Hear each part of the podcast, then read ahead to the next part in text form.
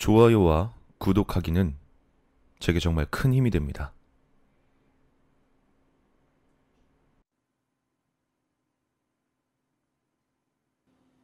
최근 나는 아주 희귀한 질환을 가진 환자를 만났다. 아니, 그것을 질환이라 하는 것이 맞는지 아직도 모르겠다. 환자가 처음으로 증상을 느낀 것은 작년 여름이었다. 가족들과 함께 찾은 바다에서 갑작스레 비명을 지르며 도로로 뛰쳐나갔단 것이다. 간신히 붙잡아서 여전히 벌벌 떨고 있는 환자에게 이유를 물었지만 그저 바다, 바다 라는 말밖에 듣지 못했다고 한다. 이상함을 느낀 가족은 집으로 돌아왔고 이후에 별다른 증상이 없어 단순한 해프닝 정도로 여겼던 모양이다.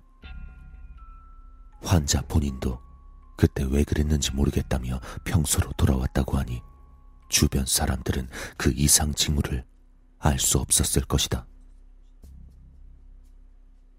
그랬던 그가 다시 그 증상을 보인 것은 약 2개월 후였다. 뒤늦게 찾아온 태풍이 북상하며 집중호우를 뿌리던 시기였는데 거실에서 TV를 보고 있던 환자가 갑자기 창밖을 보고는 공포에 질려 괴성을 지르며 방 안으로 뛰어들었다고 한다. 그리고 그 증상은 그 비가 그칠 때까지 계속되었다. 그 사건 이후로 환자는 병원을 찾게 되었고 내게 맡겨졌다. 워낙 특이하고 전례가 없는 증상이었기에 솔직히 말해 난 호기심으로 그 환자를 대했다. 하지만 어떤 증상인지 전혀 알 수 없었고 그 대처 방법 또한 알 수 없었다. 그저 오랜 기간 지켜보면서 발작하는 걸 막는 것 이외엔 달리 할 수 있는 것도 없었다. 오랜 기간의 관찰 끝에 알아낸 것은 이 환자는 물, 아니 액체를 두려워한다는 것이었다. 깊은 바다를 보며 공포를 느끼거나 혹은 수영이나 잠수 등의 활동 중 사고로 인해 트라우마를 겪는 케이스는 제법 흔한 경우였지만 이런 경우는 처음이었다. 밑도 끝도 없는 그저 액체 공포증. 그것도 서서히 심해지고 있었다. 처음엔 바다, 이후엔 강이나 큰 비 정도에만 반응했지만 날이 갈수록 심해져 물이 많이 있는 곳에는 어디에도 갈 수 없게 되어버렸다. 그리고 한 달쯤 전부턴 아예 병 속에 있는 액체에게까지 공포를 느끼게 되어 편의점에 있는 음료수 병들을 모조리 부숴버리는 일까지 있었다. 이쯤 되니 몸을 씻는 것은 물론 자신이 마시는 물에도 거부감을 느끼기 시작했다. 씻는 것 정도는 물수건으로 닦아주면 된다지만 물을 마시지 못한다는 건 호흡을 하지 못하는 것 다음으로 치명적이었다. 그래도 아직까진 허용범위였는지 얼음이나 다른 수분이 많은 음식엔 거부 반응을 보이지 않아 그 방법을 통해 수분을 보충할 수 있었다.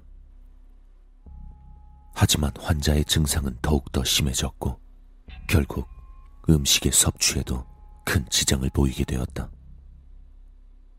애초에 액체의 공포감을 느끼는 것이기에 링겔도 가용한 수단이 아니었고 채소가 머금고 있는 물기나 고기의 육즙에도 거부를 하기 시작하니 이젠 정말 방법이 없다고 느끼던 차였다.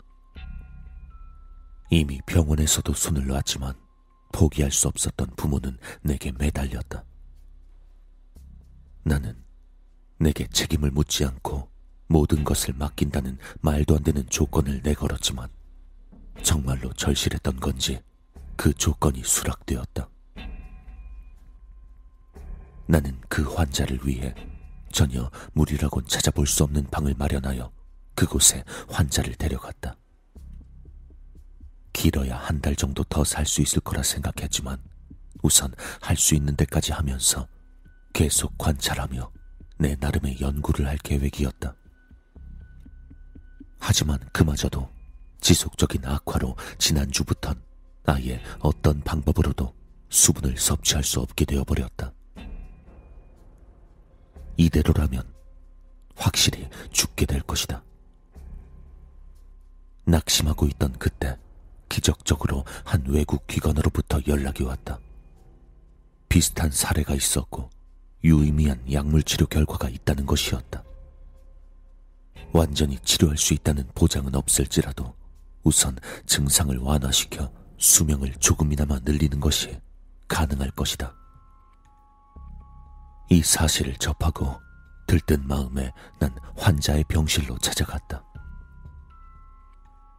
그렇게 병실의 문을 연 나는 정신이 아득해졌다.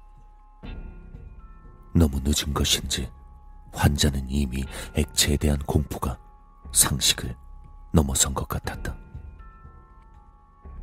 병실 안에는 위액을 포함한 모든 책을 토해낸 채 온몸의 혈관을 손톱으로 마구 긁고 자신의 눈알까지 뽑아낸 환자의 시체가 덩그러니 놓여 있었다.